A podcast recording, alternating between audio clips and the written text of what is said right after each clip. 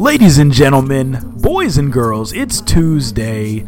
Actually, it's Wednesday, June 27th, 2018, and you know what that means. It's time to get nerdy, y'all. Welcome to episode number 69 of Two Nerds in a Pod, the nerdiest gaming podcast in the galaxy. I'm Lom, also known as Mr. Nice Guy, and I've got my comrade in gaming commentary here with me, the miggity Mac, also known as Maction. Mac, how are things, man? How you been? Mr. Nice Guy, it has been a humdinger of a week. A humdinger? Let's start. Let's start, you little ragamuffin. We'll start with something like this. The James Webb Telescope, delayed till 2021. Don't know what that is, but I'm assuming that's disappointing. It is disappointing, and it's also going to be an amazing Anyway, not important. There's not enough time. Mr. Nice Guy, also, there's a trade war on. Oh, gosh, how am I going to get my cheap Chinese electronics now? Also, somebody lit a fire about, about 50 miles southeast of where I'm living. Okay, we didn't start the fire. Yeah, we didn't, because we were here. We were too busy working our day jobs. It's those little rapscallions that have nothing better to do than to light forest fires.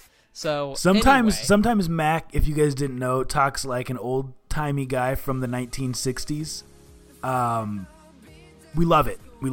So just embrace it. Maction here, wanting to tell you, everyone, to make sure that you're drinking plenty of water and staying out of the sun. You'll get sunburns. So anyway, it's just been a really crazy week, and so we're both going with no camera for tonight. Yes. I would like to blame it on a giant pimple on the edge of my nose. Oh, okay. That I'm just feeling really self-conscious about. What's your excuse? Mine is my camera was messing up, and so I said, you know what? Let's just go old school. And I don't have a pimple on my nose, but I'm glad that we're both not going with camera, so we're on equal footing, like we said. So before the show. But yeah, that's what's up with me. I do have other things, but I'm waiting to cover them in the what we've been watching and playing segment. Nice. Well, my week has been fantastic, Mac. You know, we got the 4th of July coming up, which is awesome. Gonna barbecue, gonna grill, gonna do all that good stuff. Are you gonna sous vide anything? I might, dude. I've never sous vided ribs before, and I've heard that they're good. You can smoke them a little bit before, sous vide them. So you've got that smoke flavor, but you still get that tenderness of the sous vide. So I may do something like that. You know, that's the day to do it. So anyway, Mac, on that note, I say we do what we do best and stop talking about smoking meat and sous viding, and we talk about gaming news. What do you think? I think it is what we do best. I'll allow it. He'll allow it.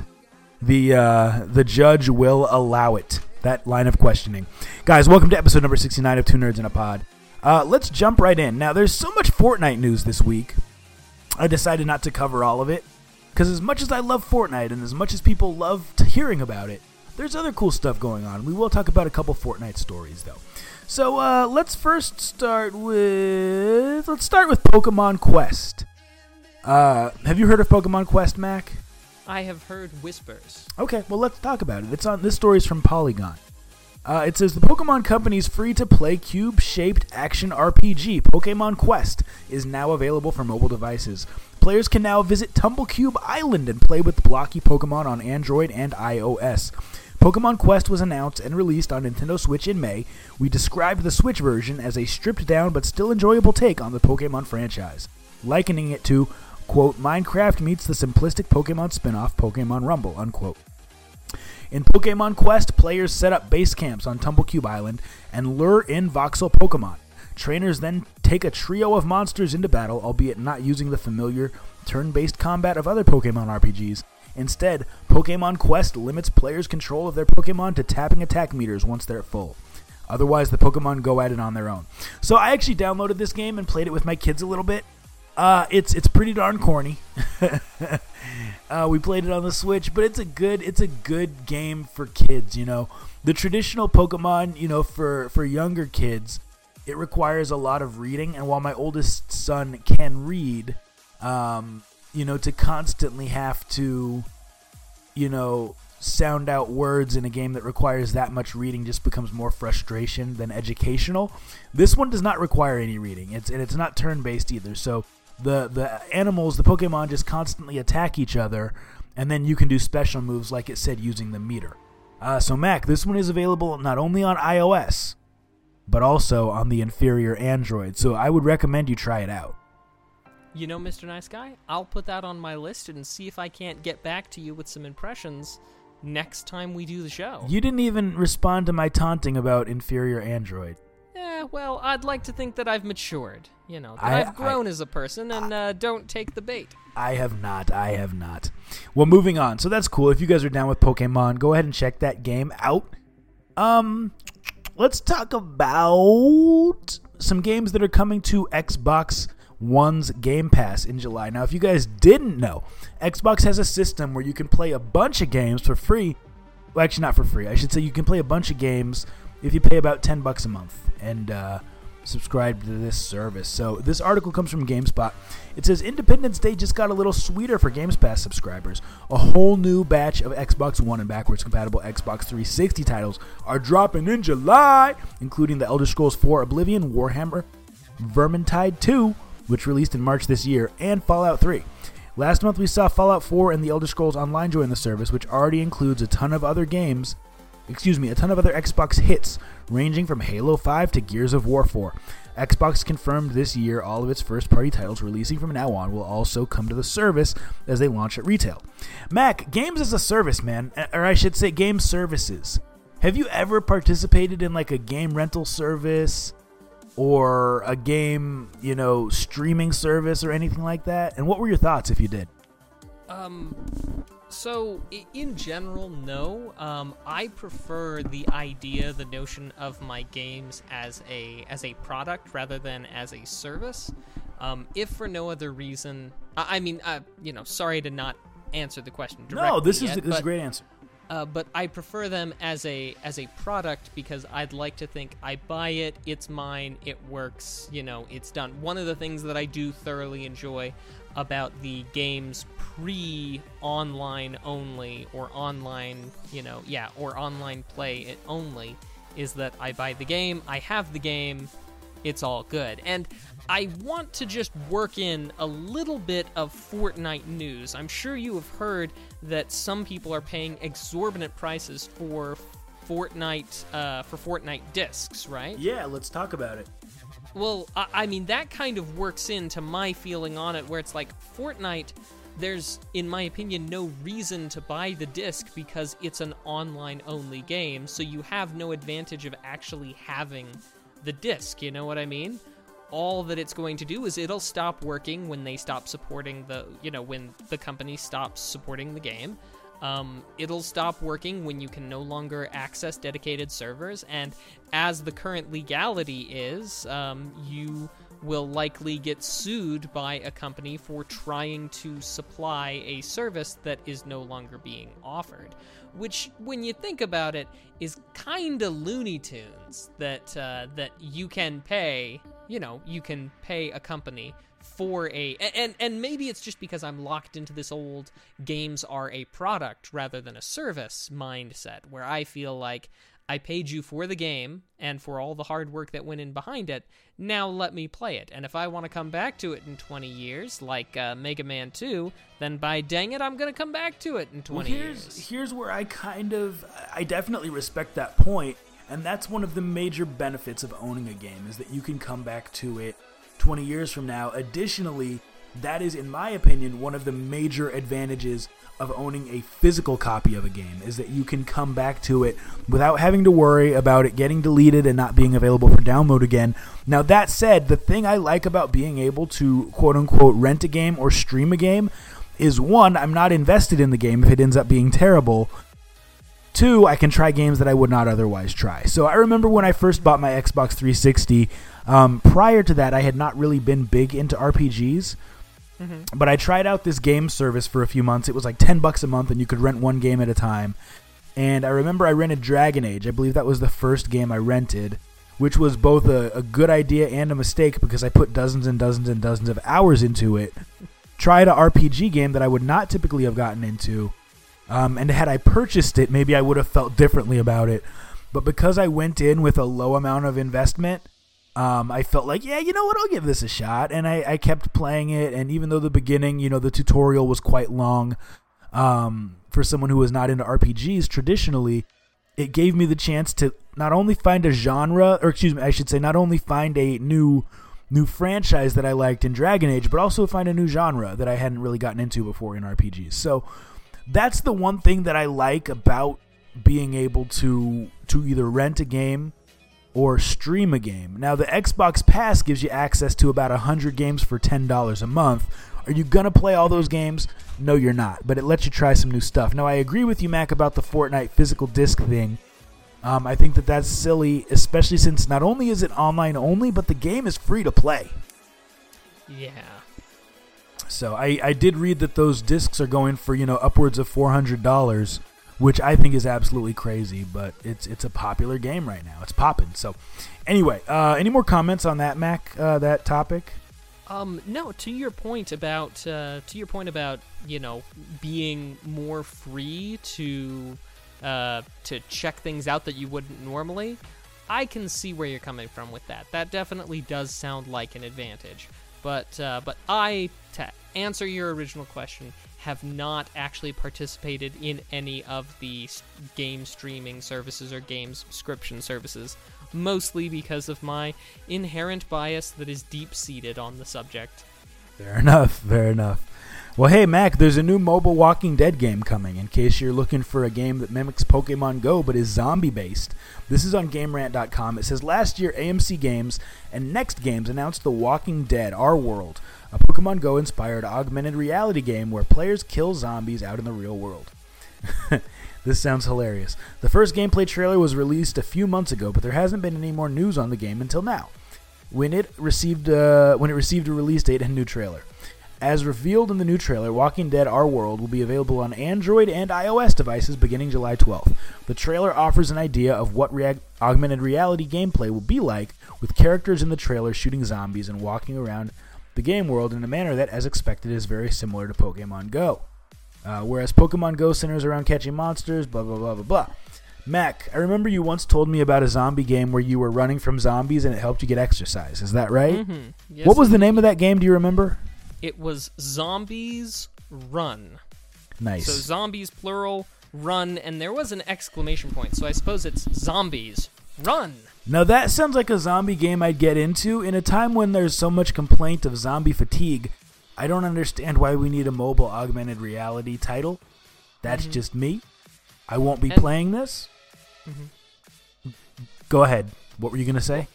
I was going to say that I am more concerned about people being distracted and causing accidents, more so for this game than for Pokemon Go, because whereas on Pokemon Go, you know, you had your augmented reality, you threw your Pokeball, there wasn't much, like, you know, you didn't hold your phone up, move it around, and tap the screen when you're pointed at them to try and kill the zombies. It's a very valid point.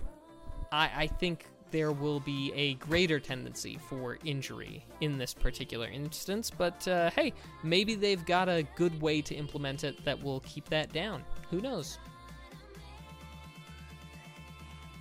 Mac, you still there? Yeah, I'm still here.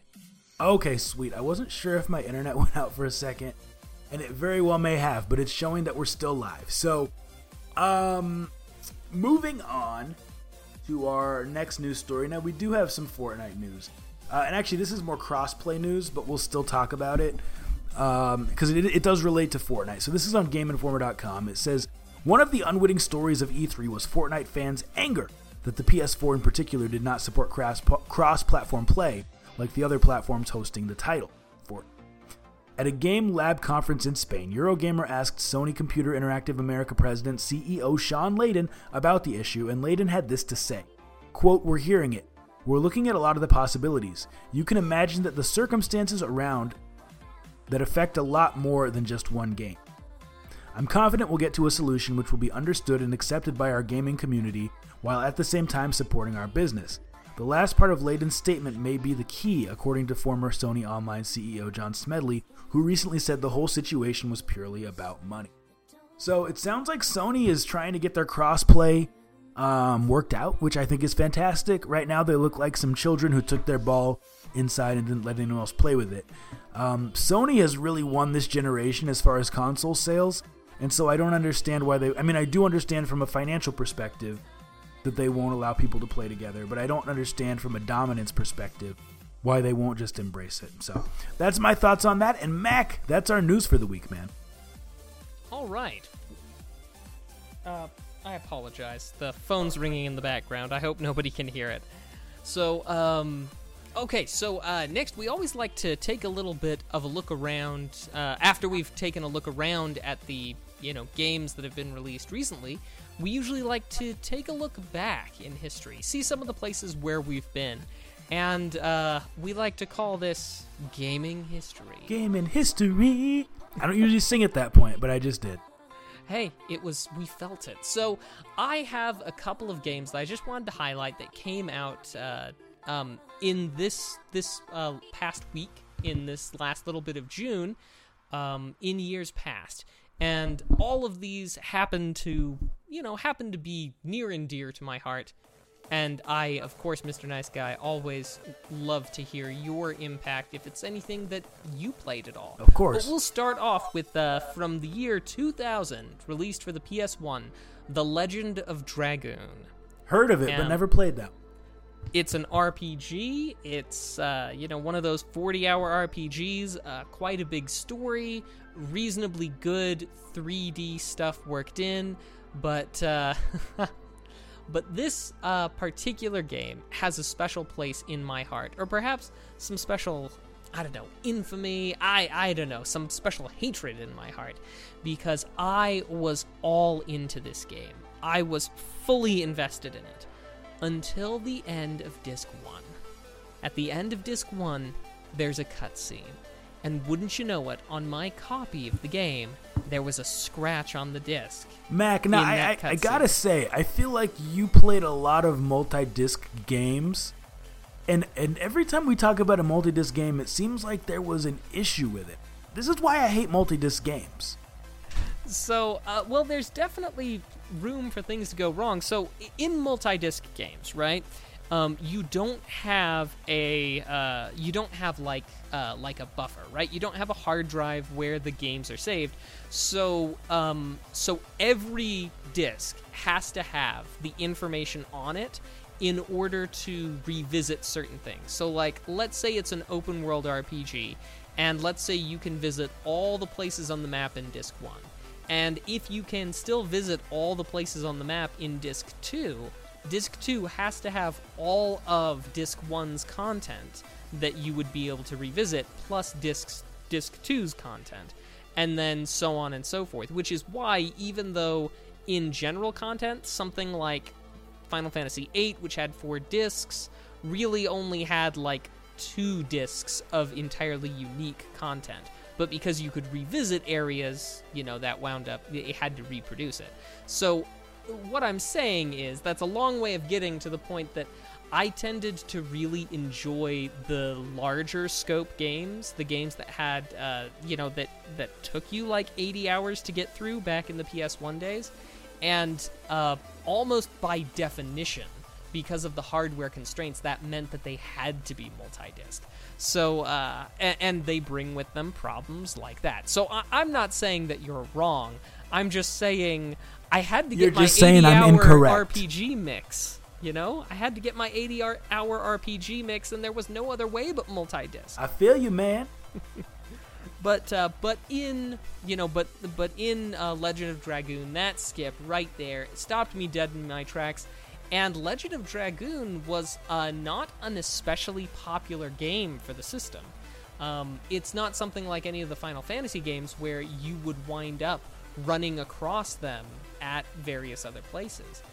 So my usual source for when I ran into a problem like that was to rent the second disc of the game, or whichever disc I needed, and then play on that one, and then, of course, take it back and play on the rest of my discs from there. That's a smart move. Well, it was kind of the only move. I mean, you kids these days just don't appreciate the struggles that we had back then. So it was, so yeah, anyway, it was Legend of Dragoon.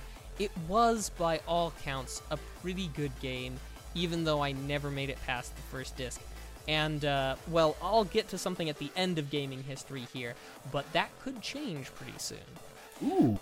All right, so in 2002, released for the original Xbox, we have 007 Agent Under Fire. The lesser 007 game. Well, you might expect me to say something about, oh, it had good controls, or it did this, or it was unique, but its biggest contribution to gaming history, in my opinion, is that Agent Under Fire allowed us to soft mod Xboxes. So what would happen is Agent Under Fire and a very, a handful of other games released for the original Xbox had code in them that made the Xbox boot in a specific way or go through a certain code program, and then you interrupted that code program in order to stop the Xbox at its back end where it had vulnerable coding, and then to go ahead and change the code so that you could soft mod and open up your hard drive, swap out the hard drives, because the Xbox hard drive was something like, I don't know, it's like 8 gigs maybe, but swap in a 1 terabyte hard drive, for example, and then download your games straight to the hard drive so that they load faster, so you don't have to wait for the optical disc anymore. Just all sorts of really cool things. But because of 007 Agent Under Fire, that was actually possible. So it's definitely, that's why I think it deserves a place in this segment on gaming history, because I've got a soft modded Xbox, and thank goodness for Agent Under Fire for that. Nice. It's always interesting how there's like one game that will allow you to soft mod a console or will allow you to hack it somehow. Twilight Princess for the GameCube allowed people to do the same thing, really? So that they could, yeah. So, and I'll have to Google this later and show you, but basically, it allowed people to put homebrew titles on. Actually, it was the Wii. It allowed people to put homebrew titles on the Wii, but only if you put the disc in and did some funky stuff like what you were just saying. So Crazy how these game companies do this to themselves. Yeah, you'd think they would have got caught. How they would have caught that in QC, but then again, I mean, there's so many things to catch that just because you don't catch a bug doesn't mean nobody's doing their job. So my bad, I shouldn't jump so quickly to that. Well, alright, and then the third one I wanted to talk about was released a little bit more recently, 2007, for the Wii is the one that specifically makes a difference to me, and that is Resident Evil 4. So I didn't play Resident Evil 4 until I played it on the Wii, this 2007 release, and I have to admit that I'm kind of a big scaredy cat. I'm not a big fan of survival horror, I don't do well with it, but Resident Evil 4 had kind of just enough action horror and a little bit less survival horror aspects, and my goodness, the lack of because of course Resident Evil 4 is when they took the whole series in a new direction. It's when they decided that they didn't want to just do the fixed viewpoints so that you could do those easy jump scares. No, this is when we got an over-the-shoulder view of our protagonists. It was really kind of the change from Resident Evils that I find it difficult to enjoy to Resident Evil games that I really didn't quite like was this change. So Resident Evil 4, my hat is off to you for making that happen. Nice. Yeah, and yes, I did have a very easy time beating it because of the Wii making it easy to much easier to aim. That is a legitimate observation, Galvatron. You are definitely right. But yeah, that's what we had today for gaming history. Sweet. Well, hey, we're going to keep it moving to our next segment of the show. It's not my favorite segment, but it is a segment that we do called The Topic of the Week. And this week, we're going to talk about people getting sued. And I hope that this is not your legalese story, Mac. It's probably not. Okay, sweet. So this one's on GameSpot.com. And the title says, Epic sues Fortnite QA tester who leaked Battle Royale Season 4 secrets. And it has the subtitle, Snitches Get Stitches, which I think is funny. I think that's great. The article says, according to Polygon, Epic Games sued Thomas Hanna, a quality assurance contractor, on May 7th for leaking spoilers for Fortnite Season 4. Through a third party, Hanna spread information about where Fortnite's meteor would hit, an action in direct violation of his non-disclosure agreement. Prior to the leak, most Fortnite theorists believed they had decoded a secret message that hinted Tilted Towers would be the crash zone of the meteor. The leak debunked this prediction and informed players that Dusty Depot was the actual target. Epic is accusing Hanna of deliberately working with a third party to leak this info. Hanna's defense against the accusations is that he did not purposely leak the target location. According to him, he was bombarded by a, quote, series of questions and guesses regarding where the meteor would hit. And the end of Fortnite Battle Royale Season 3. Hanna then shared the information in a private conversation, assuming it would remain confidential. It did not, but the spoilers were published to a subreddit. Both the post and the account that created it have since been deleted, but the internet is forever, and this was no exception. Epic claims the damages this leak has done cannot be fixed with money, as the company has suffered and is continuing to suffer irreparable injury. The company is seeking punitive damages under both state and federal trade secret laws.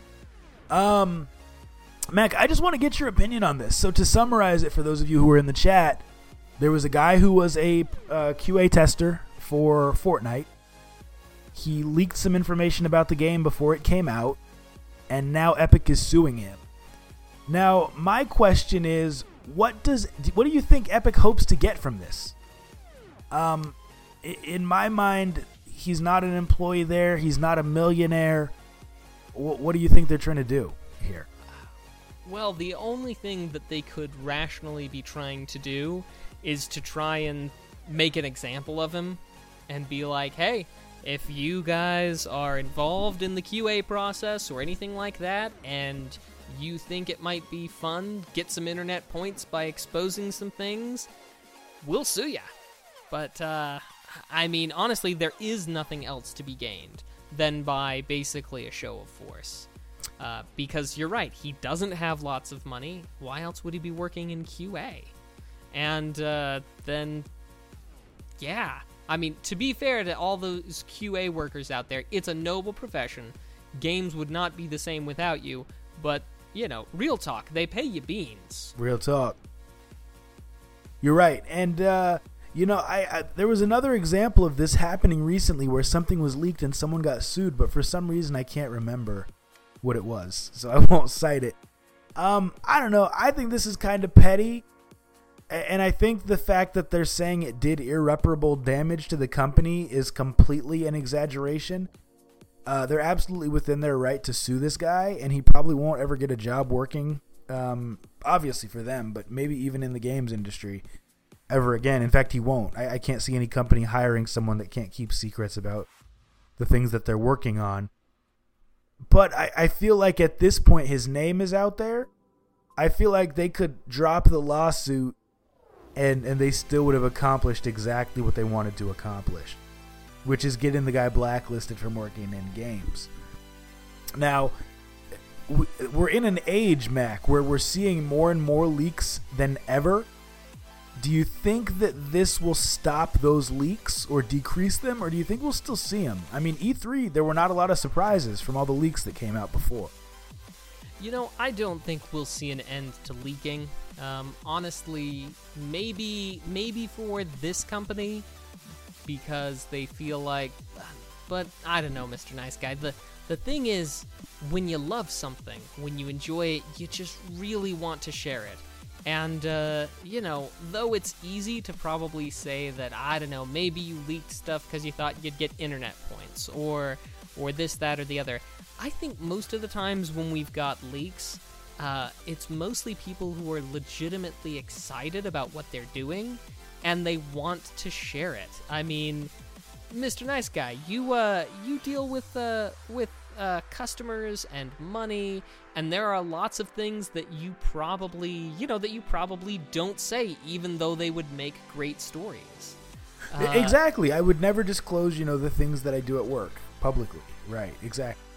Exactly. But, I mean, all it takes is somebody saying something to their wife, or saying something to their husband, and then their husband, says something to somebody else, and then we've got this rumor going around, and yeah, I mean, people just kind of want to share. We're social animals, and we want to talk about what it is we did with our day, and we want other people to be proud of the things we've accomplished.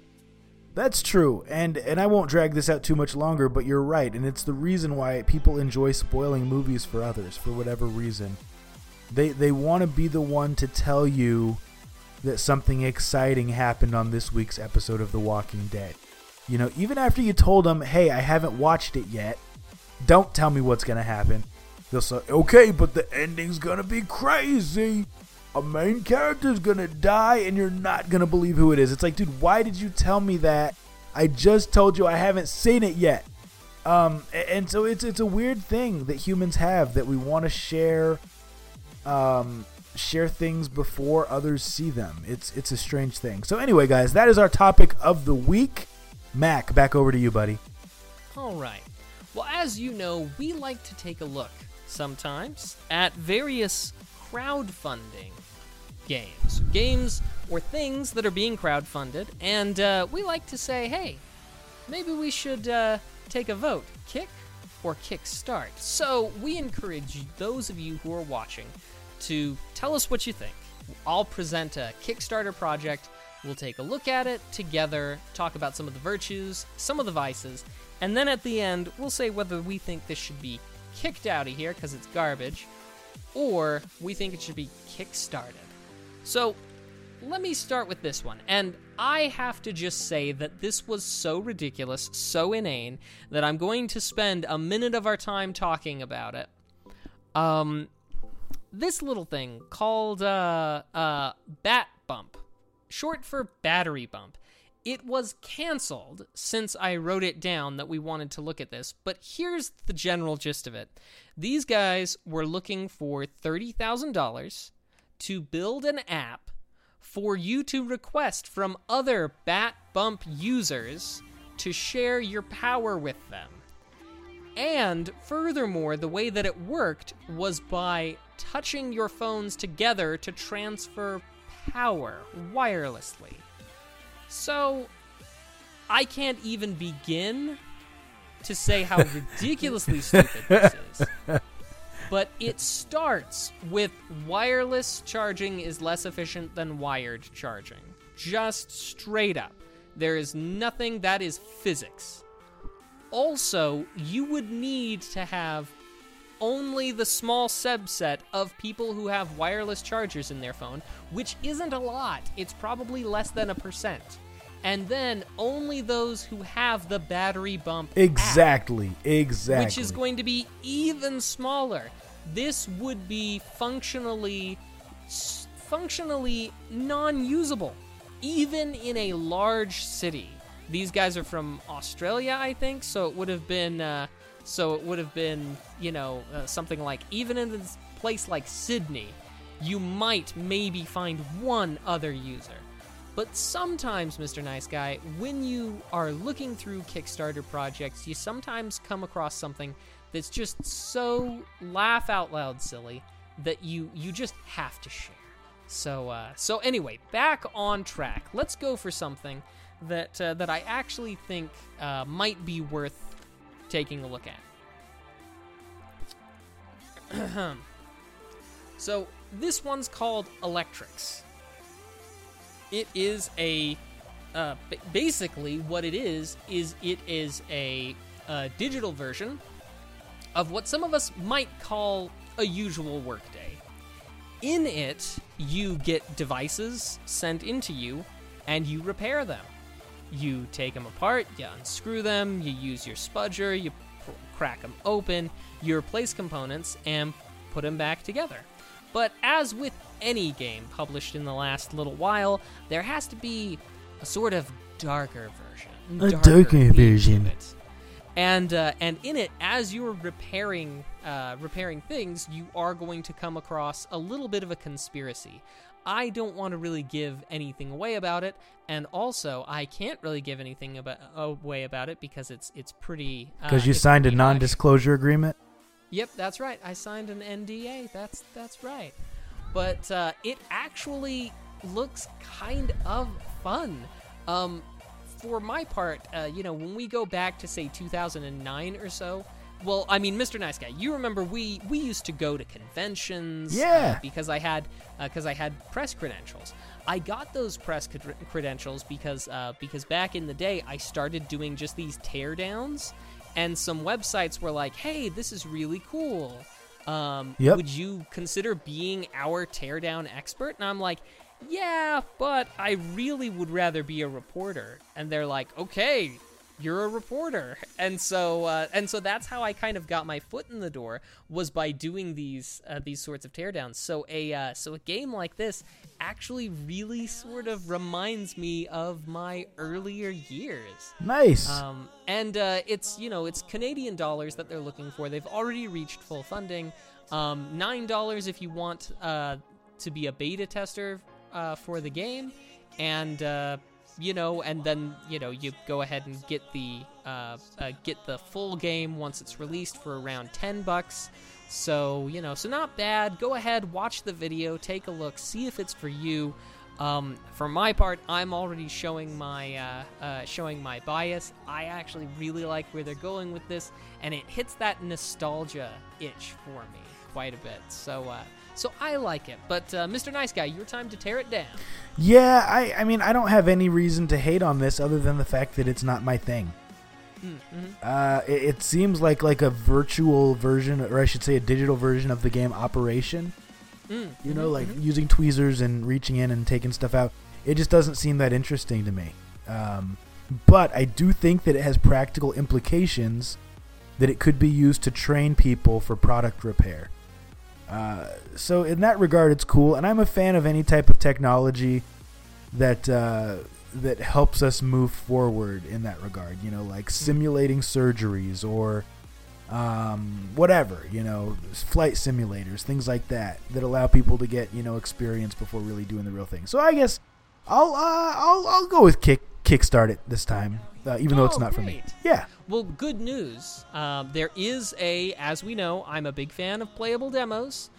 There is a playable demo for this game. The downside is you do have to back it in order to get the playable demo, which is ever so slightly off-putting, because I'd rather, see it up front.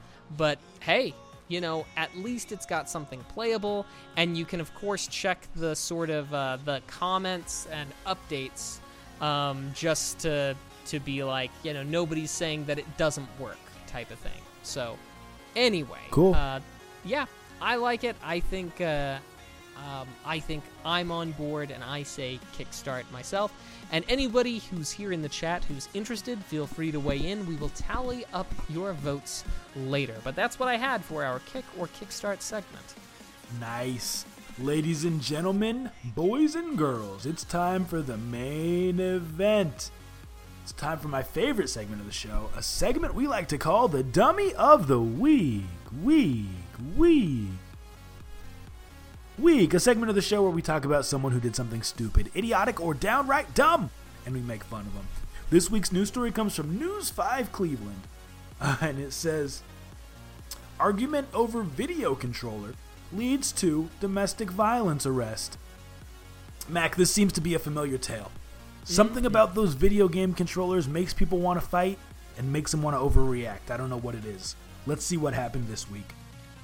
Canton, Ohio.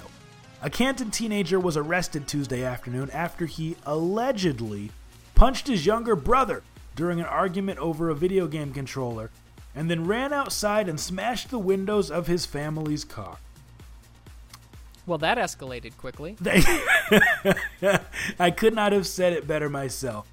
Now, I find it interesting that he ran outside. He didn't stomp angrily. He didn't skip. He ran outside and smashed the windows of his family's car. He could have smashed a stranger's car windows, but instead he smashed the windows of his family's car. Now also, how serious of an argument over the controller was this? Because when he punched his brother, that should have been more than enough to calm his anger. But nope, he had to go smash multiple car windows. Let's read on. His name, it says DeJohan Howell, 18 of Bomford Avenue. So he's 18, he's legally an adult. Was charged with one count of domestic violence. Officers were dispatched to the home but were unable to locate the teen as he had ran off after the incident. A short time later, Hal returned home and broke more windows.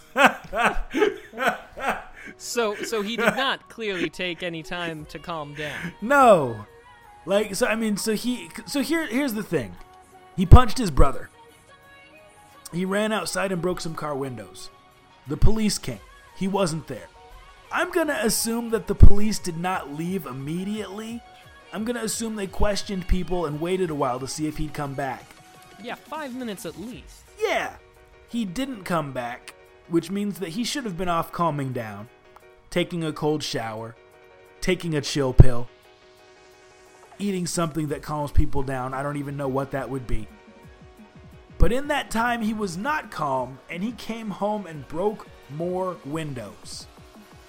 What game were they playing? Did his brother mess up his KD with the controller? I don't know what could make someone so angry. It says... QWOP. What's that? QWOP. I don't know what Maybe they were playing QWOP. What's that? Explain. It's a game that incites irrational anger?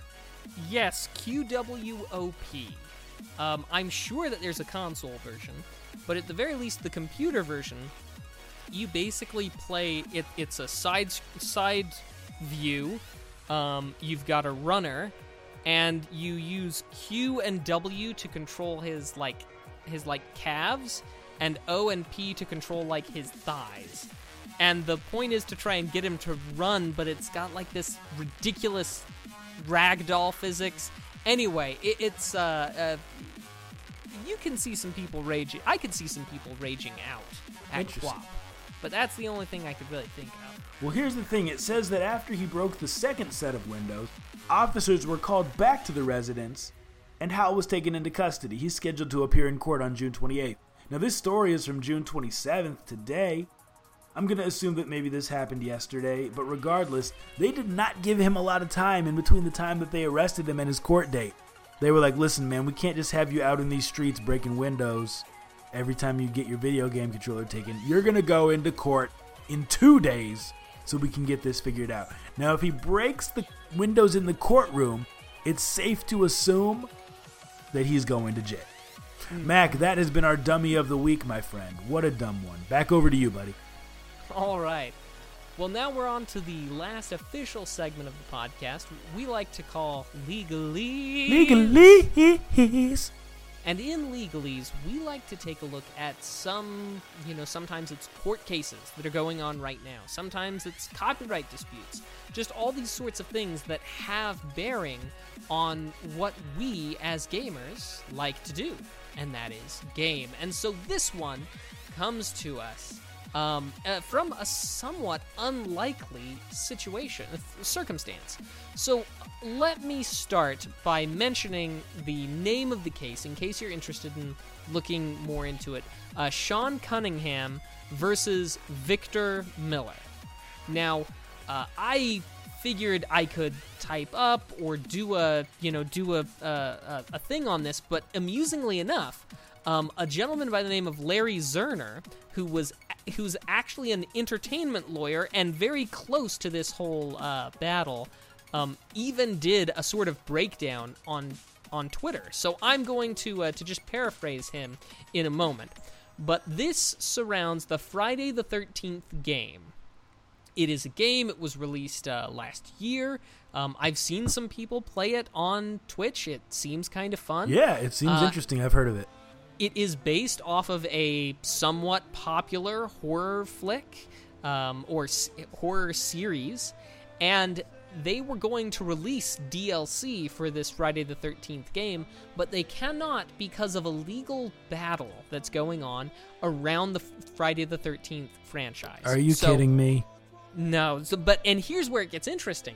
Larry Zerner, this guy who is an entertainment lawyer, legit 100%, a professional, was actually in Friday the 13th Part 3. I don't remember off the top of my head what part he played in Part 3, but it was definitely one of those lead roles, because I saw somebody refer to him as a star. But I've never seen Friday the 13th Part 3. But we will carry on, and I'm going to do a little bit of quoting and a little bit of paraphrasing of Larry Zerner. So he said, "The Copyright Act includes a provision that states that an author can terminate any transfer he or she has made after 35 years or before 35 years. The point of all of this is to let someone after 35 years. The point of all of this is to let someone who might have some seller's remorse an option to get the rights to their work back." So Victor Miller of Sean Cunningham, V. Miller, Victor Miller was originally paid $9,500 for the original Friday the 13th script, which spawned 12 movies, a very successful video game, and tons of Jason Voorhees merchandise. This franchise Victor helped create has made hundreds of millions of dollars, but Victor was not entitled to any of that money. Therefore, Victor did what the Copyright Act allows him to do. He sent a notice of termination to Sean Cunningham, giving Sean 2 years' notice of termination, which would occur in June 2018. Now, I will make a note that that if you do something like this, if you choose to terminate the sale of your copyright, of your IP, to someone after 35 years... that doesn't entitle you royalties to the things that were already done. So that, for example, would not give Victor money for any of the 12 movies or 13 movies that they've done so far. It wouldn't give him royalties to the games, but it would make it so that future projects would be under his control. Interesting. And he would be able to... and he would be able to make future decisions. But that's one of the reasons why of course they can't do the DLC, because that makes it future content. Even though it's future content for a current franchise, they would have to work out their own agreement with Victor Miller, rather than the previous agreement that was worked out with Sean Cunningham. So I'll continue on with the quoting here. But Sean and Victor, continuing what Larry Zerner said, but Sean and Victor would need to make a deal, because the termination only affects the Friday the 13th U.S. rights. Because of the quirks of copyright law, even after termination, Sean, the one who bought the rights for $9,500 back in 35 years ago, would still own the rights outside of the United States. But instead of making a deal, Sean sued Victor, claiming that the agreement that Victor signed in 1979 is not terminatable. And the fact that this is a very new area of law, so there's not a lot of guidance for judges onto who is right. Both sides have very good lawyers who are arguing the case, and one of the problems is that although both sides argued for motions for a summary judgment in last October, the judge hasn't ruled, so there's been no movement on the lawsuit, and both of them are sort of in this situation where they both think that they're going to win, so nobody's been making any deals, which puts people like the makers of the Friday the 13th game in limbo, because they can't actually, they don't know who to ask for permission to do this DLC, because there hasn't been a deciding vote yet. So, until this gets decided, no more DLC for Friday the 13th. Which is kind of unfortunate. Now, I'm just going to throw out there that I totally understand where you want to give somebody if they sell their intellectual property, you want to give them a chance to recoup if they sell it for like $5 and you can get something back. You know, you don't want the whole Manhattan thing, $20 and some shiny beads and you sell the island. You know, you don't want that to be a sort of sticking point. You want somebody who you know might be able to might want it back, to give them a chance. Right. But at the same time, this is really unfortunate for those of us who have liked and enjoyed Friday the 13th. Always interesting how stuff that has nothing to do with the game can affect it, which is why it's so risky to make a game that's based on a pre-existing intellectual property. Mm-hmm. In fact, it's the reason why it took us so long to get a GoldenEye remake, I believe, because Pierce Brosnan wanted nothing to do with the James Bond franchise after he was done with it. So for those who played the GoldenEye remake on the Wii, it was actually Daniel Craig as Bond instead of Pierce Brosnan. So just weird things like that that get in the way of us just enjoying our games, but that's the world we live in. Mac, that was an awesome legalese story. Well, thanks. I'm glad you liked it. And yeah, so that's what I had. But as you guys know, we always like to finish things off with a discussion about what we've been watching and what we've been playing. And if you don't mind, Mr. Nice Guy, I would like to go first. Do it. All right. So I have been playing some really cool games lately. I'll start with this one called Lumo. Back in the day, I would go over to a friend's house, and they had a game called Solstice for the Nintendo Entertainment System, for the original NES. And that game was an isometric sort of puzzle platformer. It was really fun, but it was kind of unwieldy and difficult to navigate sometimes. Anyway, Solstice also had like the greatest music ever of any video game. It's brilliant. Tim Fallon's the name of the composer, and he's regarded to be like one of the best old school composers. Nice. Just dropping some knowledge on ya. But that being said, this game Lumo is basically a spiritual successor, and it's really quite fun. If I had been feeling more up to it, I would have streamed it because it was great, but I might do so anyway because it's really enjoyable. But it's isometric. It does improve on the original some, but hey, that's what you would expect after nearly 30 years that you could probably improve a concept just a little bit. But another fun one that I've been playing is actually really, really, really fun. It's a in-person game, kind of a party game. It's called Drop Mix. And I'm not going to do a very good job of describing it, but basically you have a board, a playing board, that syncs up with your tablet or phone, right? And that serves as the computer / the speakers.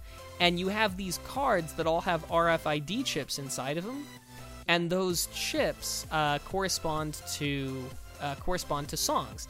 Like, so maybe you've got Megan Trainor's All About That Bass, or you've got Rick James, or you've got Rick James Super Freak. But there are five. Were you just trying slots to get me to sing Super Freak? No, Super Freak, I'm Super Freak, yeah. All right. But you've got these various slots that correspond to things like vocals, backup, drums, percussion, guitar, bass, and things like that. And when you put the card down, it'll play, like, so you put Super Freak down in vocals, and it'll play the vocals. Or you put All About That Bass down in the percussion, and you'll get the percussion from that. And it makes a mix. Based off of these RFID cards, and your phone or tablet kind of mixes them together. And there are a few different ways that you can play this as a sort of head-to-head party game, and it's just a heck of a lot of fun. So I know my description probably didn't, just leaves more questions than was at first, but it's kind of fun. It costs a few bucks to get into because the base game's a little expensive, sure. But it's fun. Nice. Really fun. And that's what I've been playing. Should I do watching, or do you want to do your playing? No, first? Continue. Let's hear what you've been watching. So Mrs. The Mac and I have been watching Luke Cage Season 2. It's a little bit slow to get started, but we're enjoying it so far. Awesome. We have been watching through Legend of Korra once again with a friend, and man, it's just as excellent as I remember it. So yeah, that's what I've been watching and what I've been playing. Mr. Nice Guy. Nice. Now I've been doing a lot more watching than I've been doing playing. I watched The Incredibles 2. That was fantastic. And I don't know why I said that like how I just said it. I watched The Incredibles 2. It was fantastic. Like I'm DMX. It's a really, really good movie. We actually went to a drive-in and saw it with the kids last weekend. Great. I do have to interrupt real quick and say that we've never seen Mr. Nice Guy and DMX in the same place at the same time, so we can't rule out that Mr. Nice Guy is in fact DMX. Just saying. That's right. We could be the same person. You never know. Or he could just be here hanging out. You never know because I'm not on camera today. Incredibles 2, been watching The Gifted. That's a fantastic show. If you like Marvel stuff and if you like stuff in the X-Men universe, strongly recommend that. Also been watching the Marvel show The Runaways. That's a show that I was crossing my fingers for many, many, many, many, many years. Almost done with season 1. And the comics are some of my favorite comics of all time. I'm glad they finally made it into a show, and it has been renewed for season 2. Can't wait for that. Oh, what else have I been watching? Oh, Mac, I've really been getting into Shark Tank, man. Have you ever watched Shark Tank? I have. I've seen some clips from Shark Tank. And that's the thing. In the world of YouTube, there's really no reason to sit down and watch a whole episode. You can just watch the highlights. You know what I mean? It's a great world that we live in. So, I've been watching some of that on the YouTube. What else? I guess that's enough. I've been watching other stuff, but that about sums it up. As far as what I've been playing, man, I've really been playing a lot of PUBG. What else? Donkey Kong Country, Tropical Freeze occasionally with the kids on the Switch. I haven't booted up the arcade in a while. I need to boot that up and play some classic games. And I got a little Halo with some friends online last week. So Halo 5. So that's it for me, Mac. Do you want to... We got people in the chat that have been watching and playing stuff. Let us know what they've been doing. Yeah, so we've got some watching Luke Cage Season 2. Someone isn't enjoying it as much as I am. The Disaster Artist. Love The Disaster Artist. What's that about? I'm not familiar. Have you heard of the horrible movie called The Room, starring Tommy Wiseau? I have heard of it. I have not seen it. Okay, so The Disaster Artist is James Franco and his brother David Franco, portraying the making of The Room. It doesn't sound like it's going to be good, but it is freaking amazing. Huh. Mr. Nice Guy, we'll talk, but I've got it. I've bought the film, so maybe we might have to get that to you. Cool. Let's see, Terminator 2 and Incredibles 2. Very good. Let's see, we've got watching an old series on Amazon called Tarzan, cheesy but fun. As for games, we've got Overwatch, Vanquish on Xbox One, God of War, Evil Within 2, and Gran Turismo Sport. So that's what our folks have been watching and what they've been playing. And I do have to just mention real quick, Mr. Nice Guy, as we're gearing down, that this is episode 69 of Two Nerds in a Pod, and we made it the whole way through the episode without somebody making some stupid, ridiculous 69 joke. We've got a mature viewership. Yes, indeed. Maturest on Twitch. That's for darn sure. I'm proud of you, chat. I'm proud of you. Well, cool, Mac. I think that's what we had for this week, right? Indeed. All right. Well, thank you, everyone, for tuning in to episode 69 of Two Nerds in a Pod. We'll see you next week on Tuesday.